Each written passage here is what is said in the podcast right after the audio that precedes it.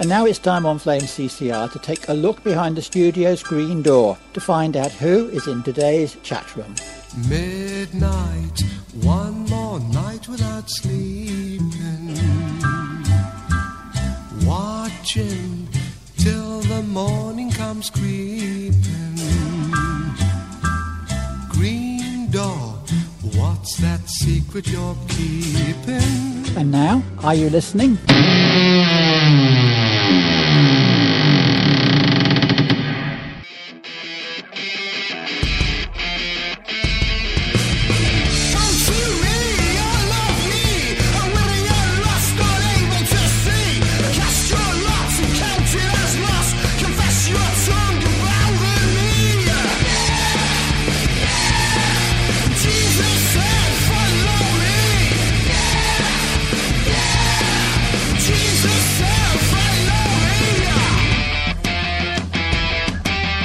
track called Jesus Says.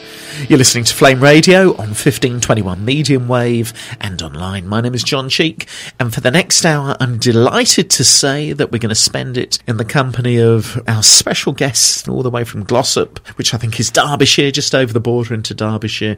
I'd like to extend a big welcome this afternoon to Mr. Rick Henry. Hi, John. All right. Yeah. For the next hour, we're going to be spending it in the company of Rick Henry, a Christian, a musician, a man with great stories to tell, and we'll get cracking with it straight away. Rick, can we go right back to the very beginning, literally? Whereabouts are you from originally, and sort of growing up? Did God play any part in your life? I believe that God plays obviously a part in, in all our lives, whether we realise it or not. And I think most of my life, until about the age of 20, I, w- I was unaware of, of, of the role God was playing in my life. I was born in St Mary's Hospital in Manchester on Oxford Road to Christine and John Henry. Christine's a Bebington girl. She lived down the road on a Teehee Close. Oh, yes, yeah. Uh, my dad was from Audenshaw, from a working class family, who were originally from Barrow. Barrow and And then- Furness. uh, yeah, and then Dublin before that. Oh, to be Um, sure, to be sure. So I was brought up a Catholic. My mum, my mum's faith is a Roman Catholic, so she dragged me to church every Sunday and every holy day, and dragged me to confession until about the age of probably twelve or thirteen, when I started to rebel and thought this is this isn't for me. This I'd rather be listening to the top forty or out playing in the woods with my mates, you know, or out on my bike. You know, it wasn't really sitting in a mass for an hour hearing some. It didn't really appeal. So- well, I actually attended a, a Catholic service just this week. I had to go to a funeral at a Catholic church over in Buckley in North Wales, and to be honest, I did find that a lot of the, the service was absolutely fine, perfectly fine. For you growing up in that particular neck of the woods all those years ago, Rick, or maybe not that many years ago, what was church like growing up? What was the experience like for you? Can you describe what a typical Sunday morning service was like? It was exactly that. It, it was a Sunday morning experience. It was an hour out of my life that I was made to go and attend a mass. And it was hymns, repetitive prayers, there was communion, there was always a little sermon, collection, stand up, kneel down, stand up, kneel down. There's little knee pads that you used to sit on. I used to sit on them when I was really young, you know. A kneeler.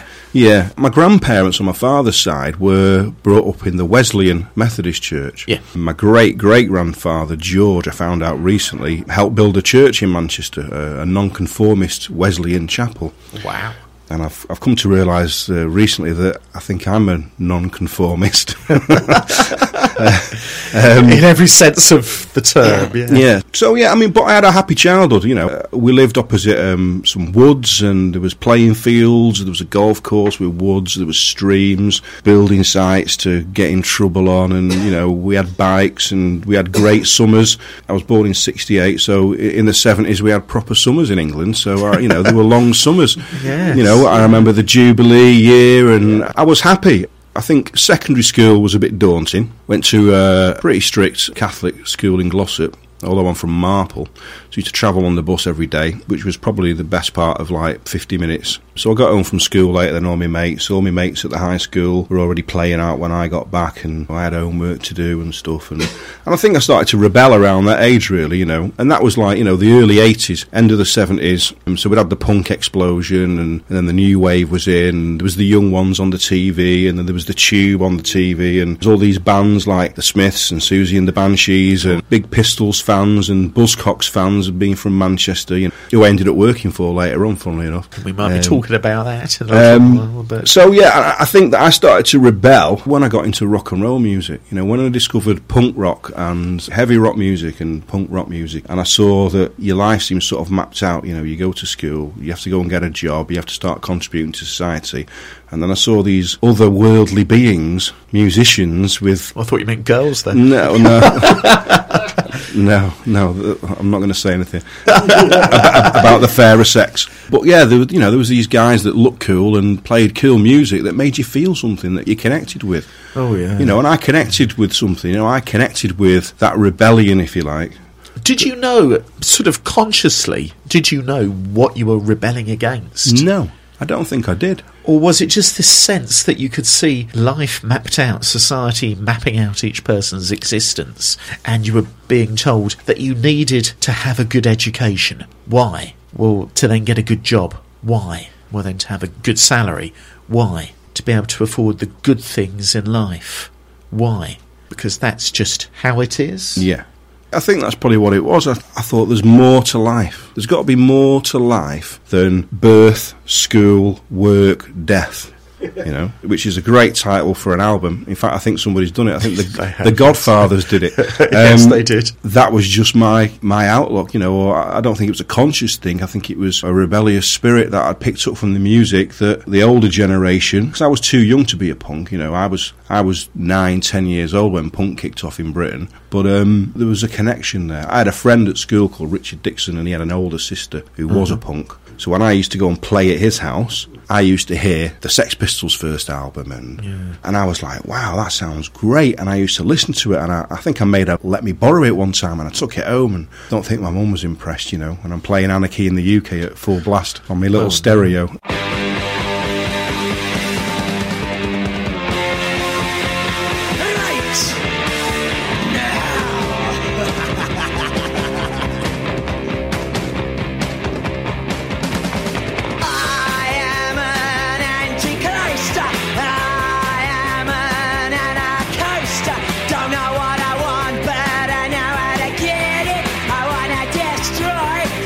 possibly, cause I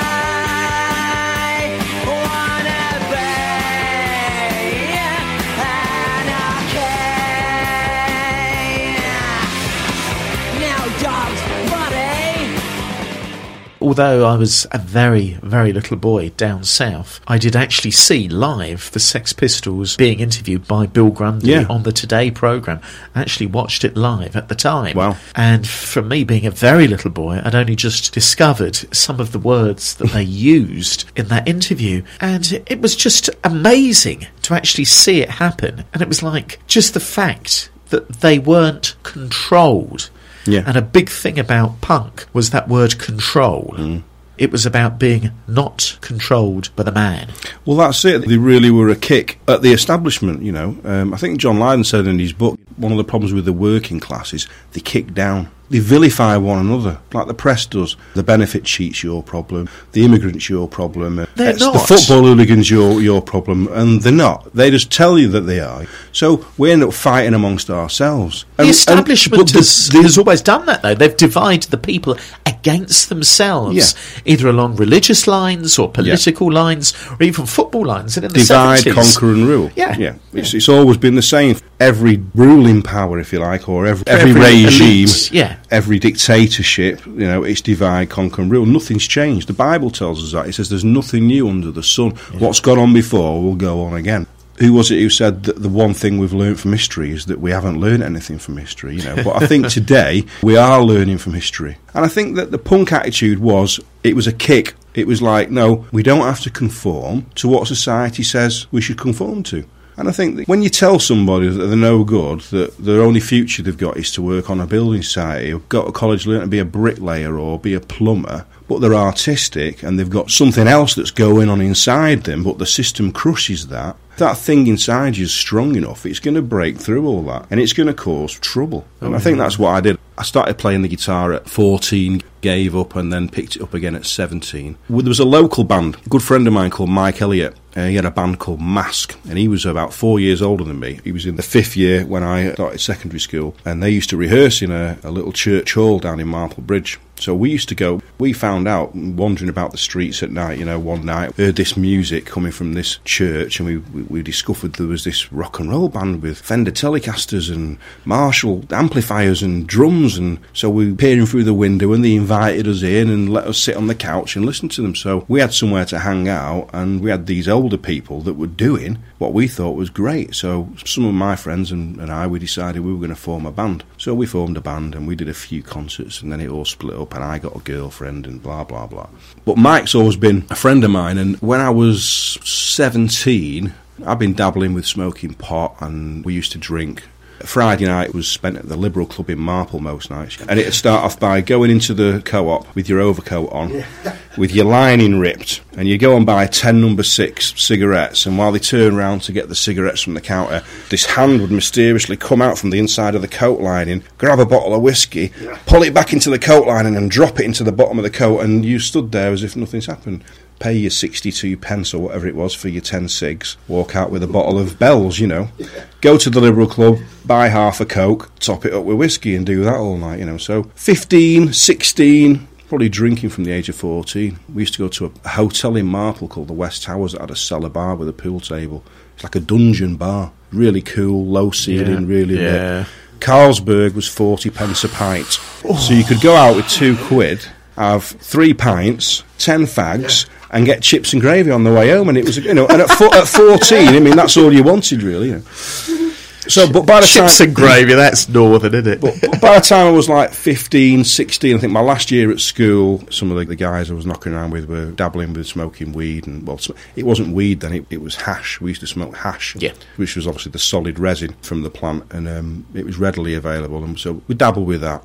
By the time I was 17, I spent two months in Strangeways. Which is the prison in Manchester. Yeah, the big Victorian In case jail. people didn't know. cut a long story short, I spent two months in Strangeways on remand, and at trial, m- my case got dismissed because I had 11 witnesses to say that I was nowhere near the scenes of the crime. I mean, that was a miracle in itself.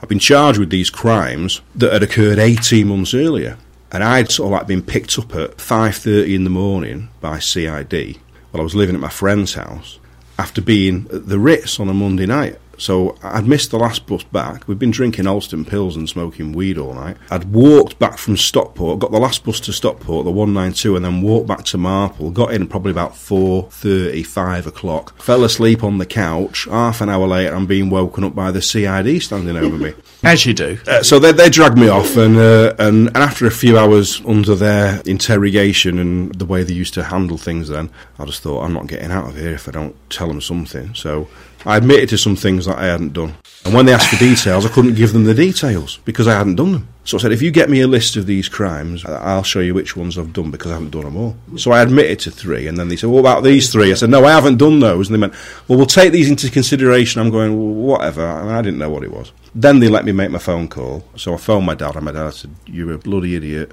You don't admit to something you haven't done. And Absolutely. locked me up for the night. Went to court in the morning. Not guilty. Remanded one week. What? Next thing I know, I'm in a van going to Strangeways. So that was a short, sharp shot. I was Yeah. expecting they'd let me go home and then we- we'd, you know, we'd pick the bones out of it. But no, I went straight to Strangeways. So when I saw my solicitor, when he came to visit me, he was like, "Well, these crimes that occurred on these particular dates, can you remember where you were and who you were with?" I'm like, "It's 18 months ago. I can't remember what I did last week." So the impending doom, like this is getting worse. Being arrested is one thing, but being in jail, it was a nightmare. You know, Yep. um, and I think that was the first time that I prayed earnestly. You know, I, I think I prayed to God and I said, "You got to get me out of this. If you get me out of this, I'll serve you." My solicitor came to see me this day and he said, Look, the only way we're going to beat this is if you've got an alibi. Did you keep a diary? I said, I don't, no, I never kept. I said, well, actually, actually, I had a diary for a short period of time. I said, I, somebody gave me a students' union diary, and I might have put a couple of scribblings in it, but I'll be very surprised if there's anything in there. Where's this diary? Well, it's at my mum and dad's house. It's in my bedside cabinet, or it was if it hasn't been thrown out. Yeah. My solicitor goes to my mum and dad's house, discover this diary, and they discover for every date, for every time, for every crime I've been charged with, I've got a rock solid alibi So when we got to trial, a month after I'd been locked up, I had 11 witnesses in Wow. the waiting room to testify that I was with them doing what I'd said in my statement to my solicitor. My solicitor had been and spoken to them and corroborated it without me having any contact with them, told the same stories. So it was a walk, it was a cakewalk. The police saw this, charged me with the crimes they'd taken into consideration, and I got locked back up again.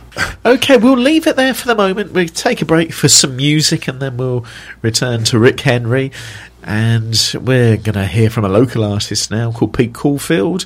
And this is a track called Gift Beyond Words.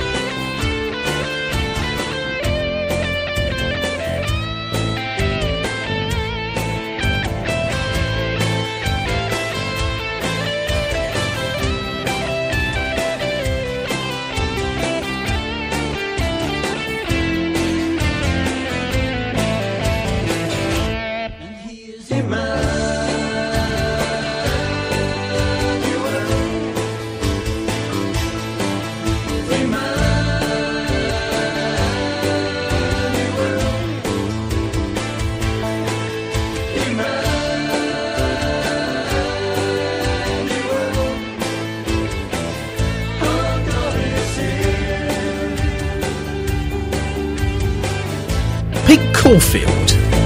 And a track track called Gift Beyond Words. You're listening to Flame Radio on 1521 medium wave and online. Joining me, our studio guest, Rick Henry. And Rick, you were explaining about how you were taken off back to Strangeways. Strange Ways, here we come. Now, Yeah, what strange that- ways Here uh, we there come. I've been. Um, I think that's going to be our album title. Um, What happened next? well, obviously, got another trial date set, which was for another month, so I just had to just sit it out. But yeah, it was a real harrowing experience, really. I mean, for a, a young 17 year old kid who's never seen the inside of a police cell before, being in Strangeways was a sharp, short shock. It really was. and were you still praying? I think I prayed the once. I think I just prayed the once. Obviously, you don't know how things are going to go. You don't know what's happening. You know, you, you're locked up and you don't know what's going on in the outside world. We'd only know when it got to trial. I think for the last month, what used to happen was that every Friday we'd, we would leave Strangeways in a van and we would give all our kit back. You know, our blanket and your pillowcase and your cutlery and your shaving apparatus and what have you. Get your civvies on, and then you well, you get handcuffed to another another prisoner, marched to the van, put in a box. They drive you to the police station where you have your lunch, and then they take you to the courthouse where you appear before the magistrates, give your plea, then you get remanded again, back to the cell, back to the van, back to Strangeways. That was the route. That so it was a day out on a Friday in the van, and whenever they moved you from a vehicle, you were always handcuffed to another prisoner. Now, I think the last three or four weeks, I was handcuffed to one of three other guys from Stockport who were on the run. They were been on the run for 18 months for like aggravated burglary, car theft, credit card fraud, a whole bunch of things. They were expecting to get a sentence of about six years each. So I was banged up with those every Friday. These guys every Friday. There was one particular Friday when we were, in the cells at um, Stockport Magistrates Court, and they're going, um, "Yeah, yeah, blah blah blah." Yeah. What are you talking about? What are you, what are you talking about there in secret? What's going on? They're going, "Yeah, lad, we're doing a runner." I'm like, "What do you mean you're doing a runner?" Yeah, well, when the screw takes us back to the van because we're going to deck him and then we're, we're going to leg it, you can run, can't you? And I'm going, well, well, I ain't running. But there's a problem with your plan here, fellas. And they're going, what's that? I was going, well, I'm going to be handcuffed to one of you. And they're going, ah, but you can run, lad. Look at you, you know, you, you can run. I said, I'm not running. And this guy, the bigger of the three guys, has put it this way: if you don't run, I'll knock you out myself. I'll throw you over my shoulder and I'll run with you. So I'm thinking, oh, this is going to look great when they catch us. Oh, you're pleading not guilty, Mister Henry. Then why did you run? So I'm thinking, oh, and my heart was in my throat, and I'm thinking, oh, what am I going to do? What am I going to do? This is getting worse and worse. It was a nightmare. So anyway, I got called out to go and appear before the magistrates and give my plea. And as I was stood before I stepped down into the dock to give my plea, I said to the guard, I said, listen, boss, these three clowns are going to do a runner after court. I said, but I don't want to do a runner because I'm getting out in a couple of weeks. And he went, right, lad, okay, leave it to me. Not guilty, remanded one week, back to my cell. When he closed the door on the cell, I went, You bleep bleep idiots. They went, What? I said, Are you bleep bleep stupid? And they're going, What do you mean? What do you mean? And I said, I could hear every word you were saying out there. I said, The screw knows you're going to do a runner. And I was thinking, Oh, this is so obvious that I've grasped him. but they didn't suss it out. When they took us out of the cell to take us back to the van, he handcuffed the three of them together, and the hand that was free at either end, he handcuffed right round the back. So he basically tied him in a knot in handcuffs and marched the three of them into the van in a ball. And I put my hands out to be handcuffed. He went, "You're all right, lad." And I was thinking, "Oh no, next week they're going to suss out between now and next week that I've grassed them up. I'm going to get stabbed up."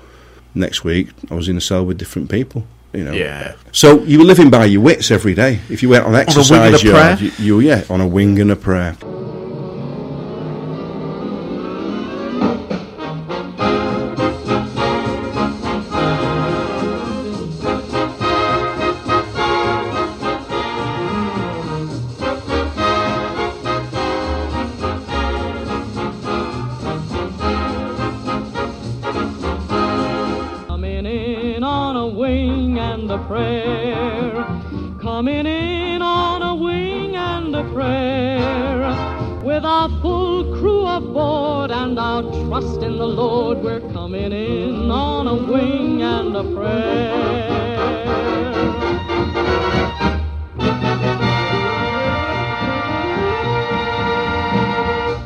So I, I got out of jail. My court case was dismissed. I had 11 witnesses, but the police were telling one story, and then the other policeman was telling another story, and the magistrates saw that things weren't right and basically dismissed the case, and I got out. So when I got out, I'd lost my job.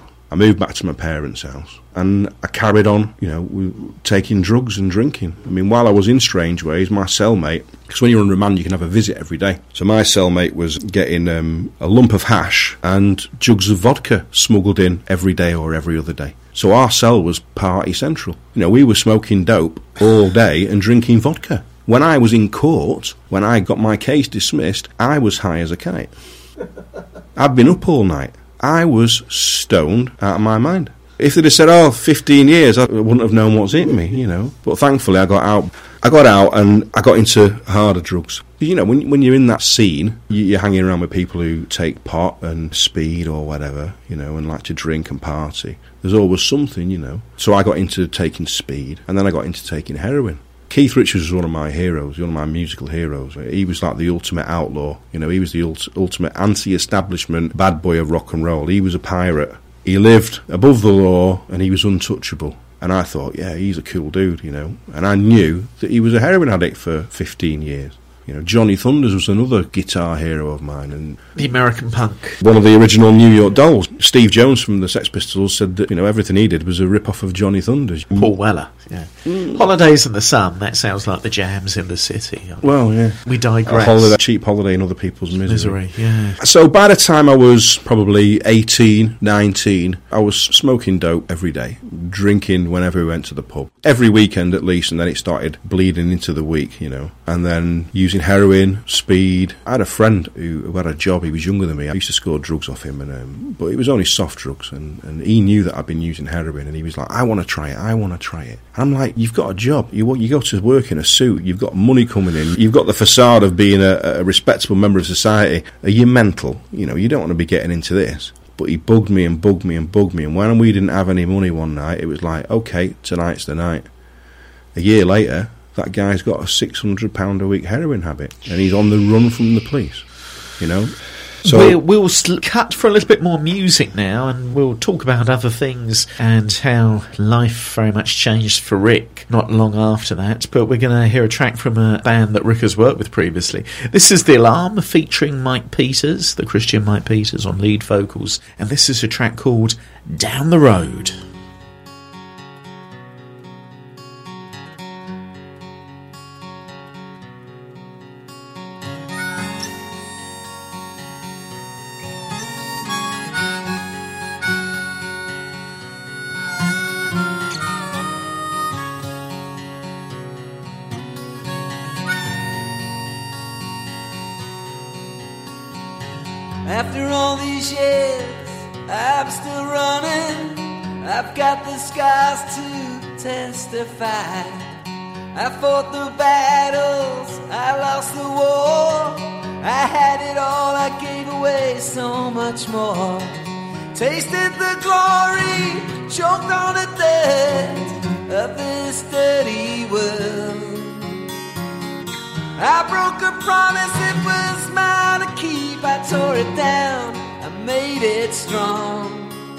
I was born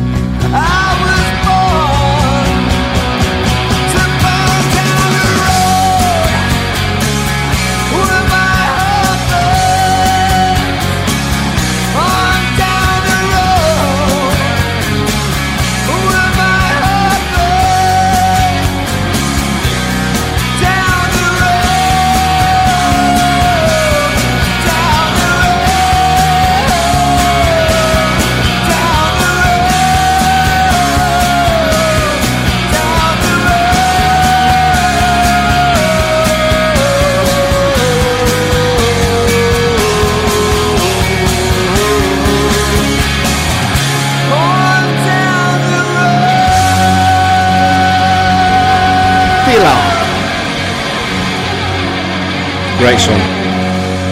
Yep, and it's called Down the Road. You're listening to Flame Radio on 1521 medium wave and online. We're a Christian and community radio station coming to you live from our studios here in Rock Ferry, Birkenhead. With me is our studio guest, Rick Henry.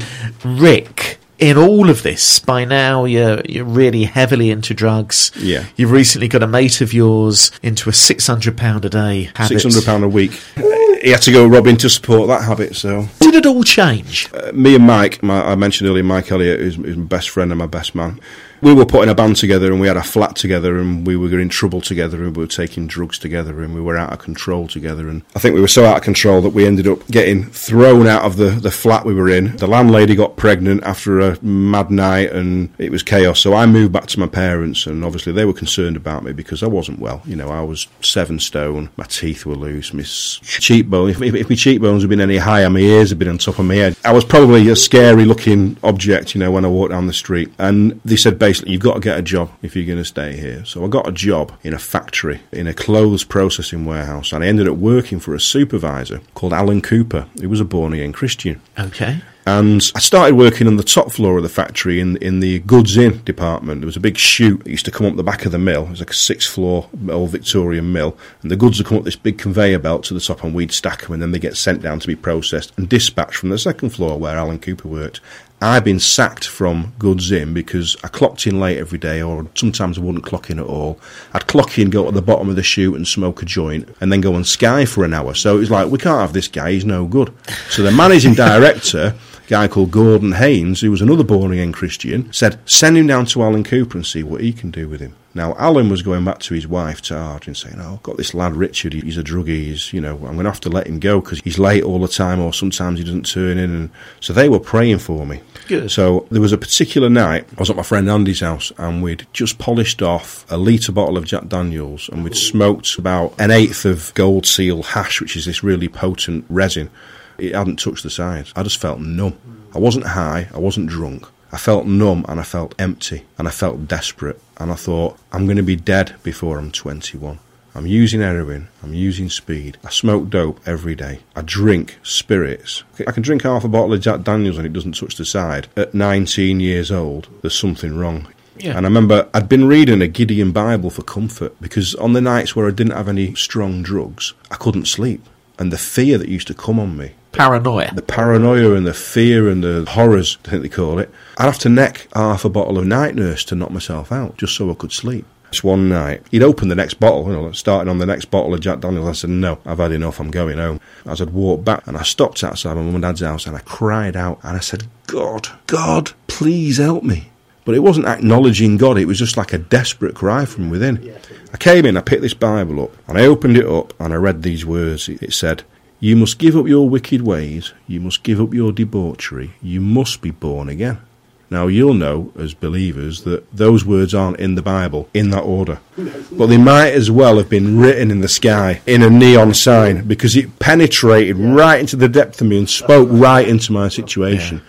Now, when I woke up in the morning, there was a knock at the front door, and it was one of the maintenance men from the factory. And he'd come to borrow an amplifier off me because he had a gig that night for a, his father in law's birthday party. A guy called Mike Herod, of all names. Herod. Herod. And I said, Hey, you're a Christian, aren't you? And he said, Oh, well, sort of, yeah. you know, and I said, This thing happened to me last night. I was really desperate, blah, blah, blah. And he said, Oh, yeah, it sounds like God's calling you.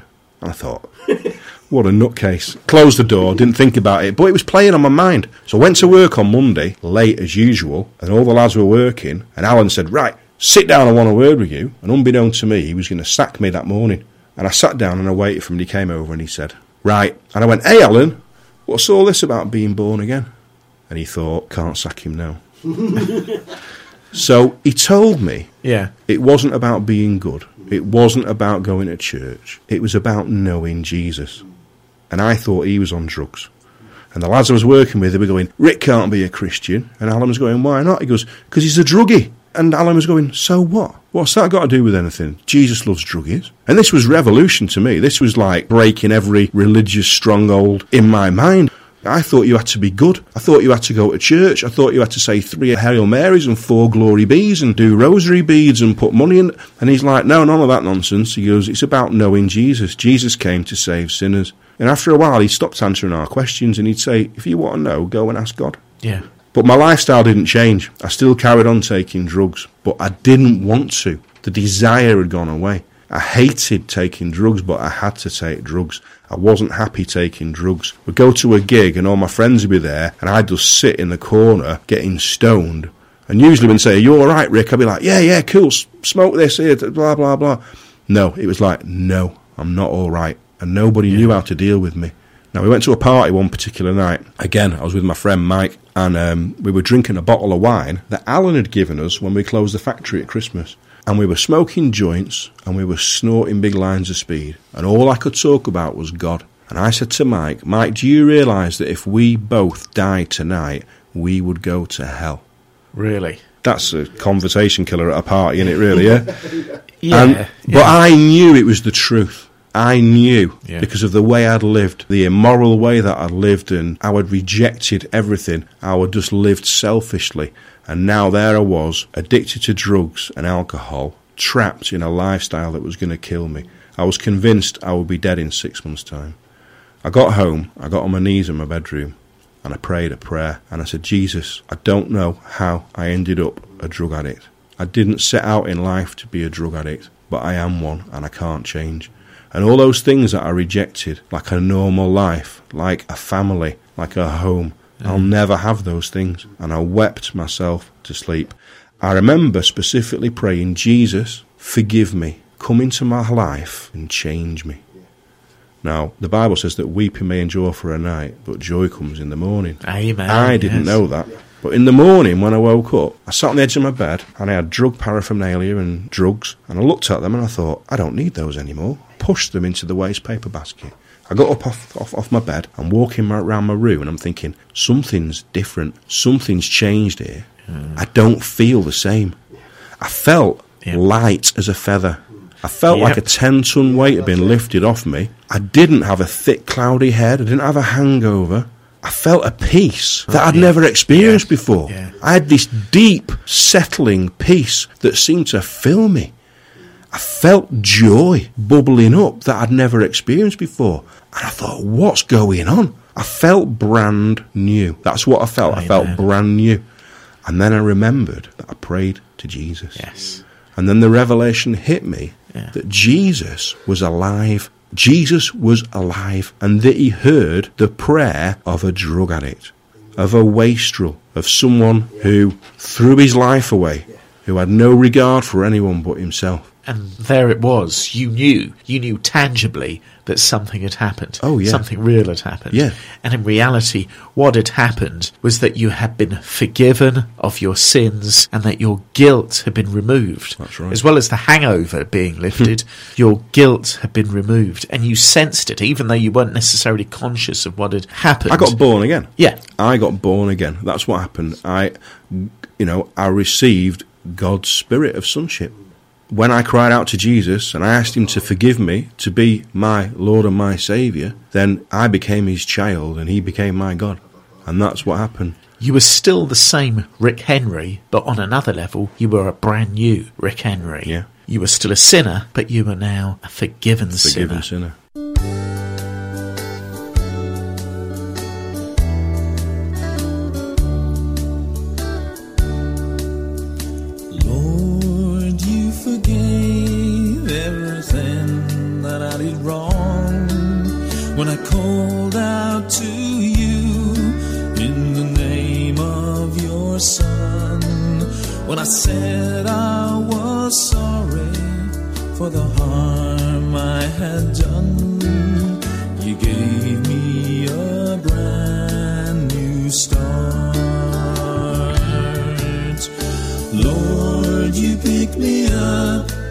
When I let myself down. A man would have cursed me, had me run out of town. But you cleaned me up, set my feet on solid ground, placed your spirit down deep in my heart. You didn't scream for my blood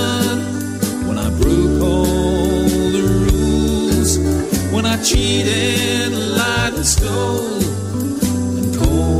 and your children fools.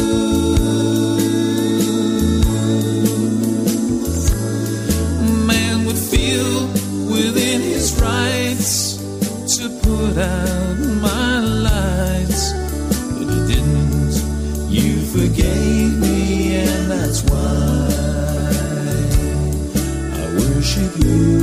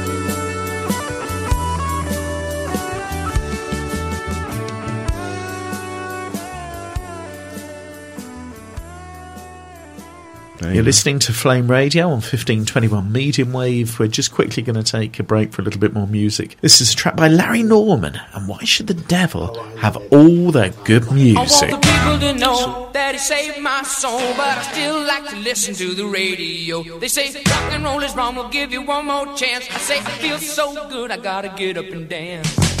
I know what's right, I know what's wrong. I don't confuse devil have all the good music? And I feel good every day.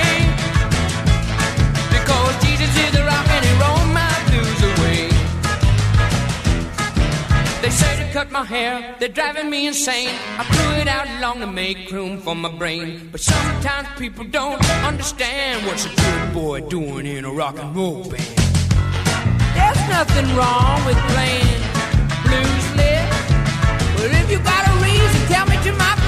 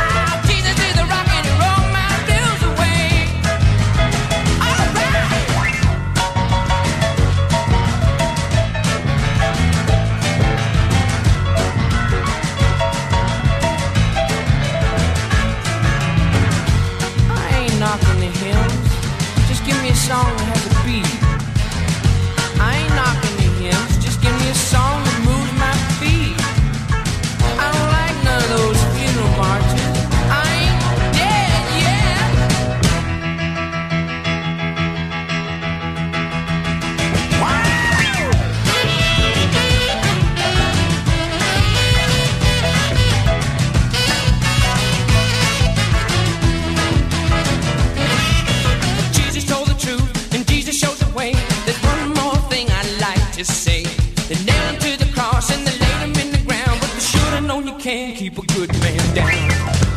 I feel good every day. I don't wanna lose it. All I wanna, all I wanna know, rise to the devil, have all the good music. I've been filled, I feel okay. Jesus is the rock and roll my blues. Jesus is the rock and roll my blues. Jesus is the rock and roll my blues away. Larry Norman should the devil you're listening to Flame Radio on 1521 medium wave and online. My studio guest is Rick Henry. And Rick, you talked about how you came to faith in Jesus Christ, in repentance and in forgiveness.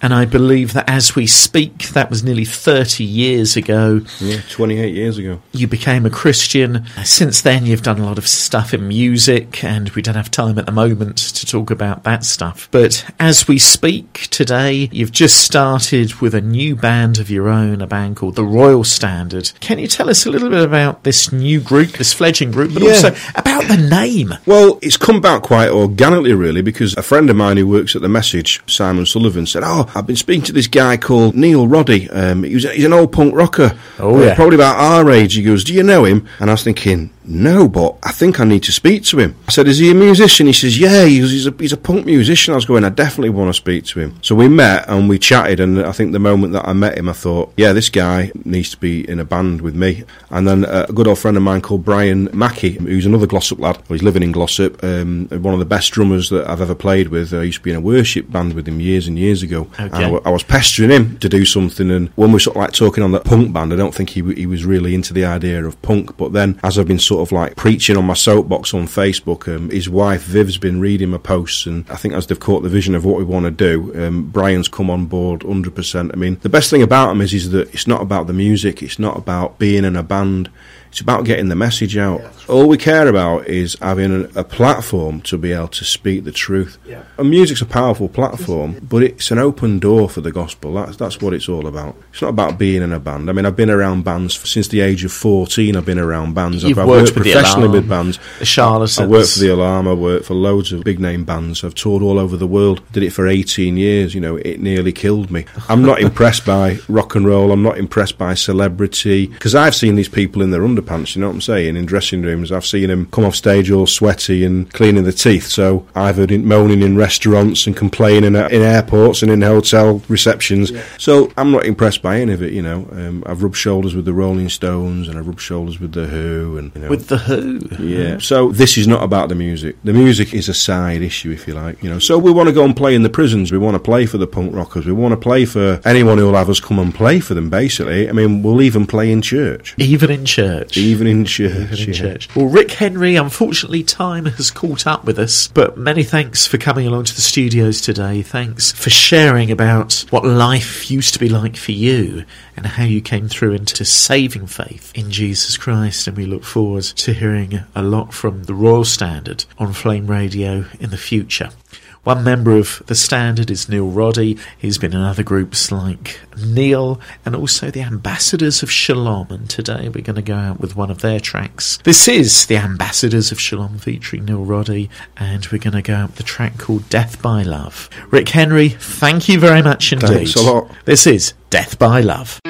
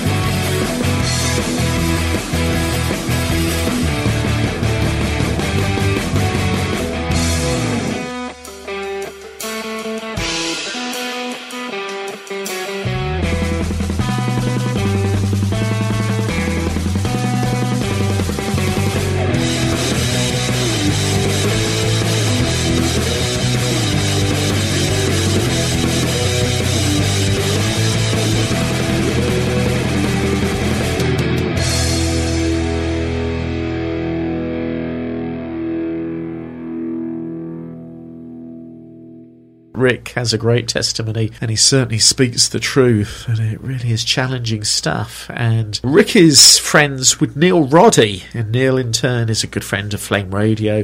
We often play his stuff on Flame. Neil has been involved with various Christian acts like the Ambassadors of Shalom and a group called Neil. In fact, we had Neil Roddy, that is, live in session on Flame. And now Neil Roddy has joined with Rick Henry and with another uh, to form a new group called the Royal Standard. They've just recently started uh, to record tracks in the studio. They're playing their first gig, and Rick recorded a track for us. And I'm delighted to say that this really is an exclusive for Flame. This is the very first bit of Royal Standard that you'll hear on the radio.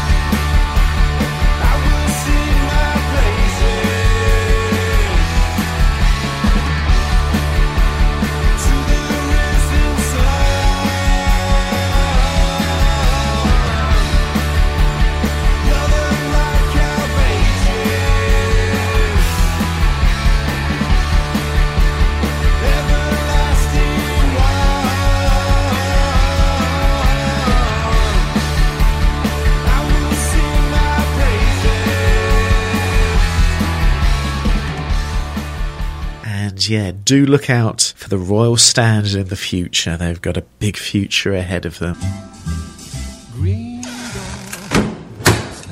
We've closed the chat room door, but please tune in next time to Flame CCR on 1521 medium wave for more from Green Door Studios chat room. Green Dog.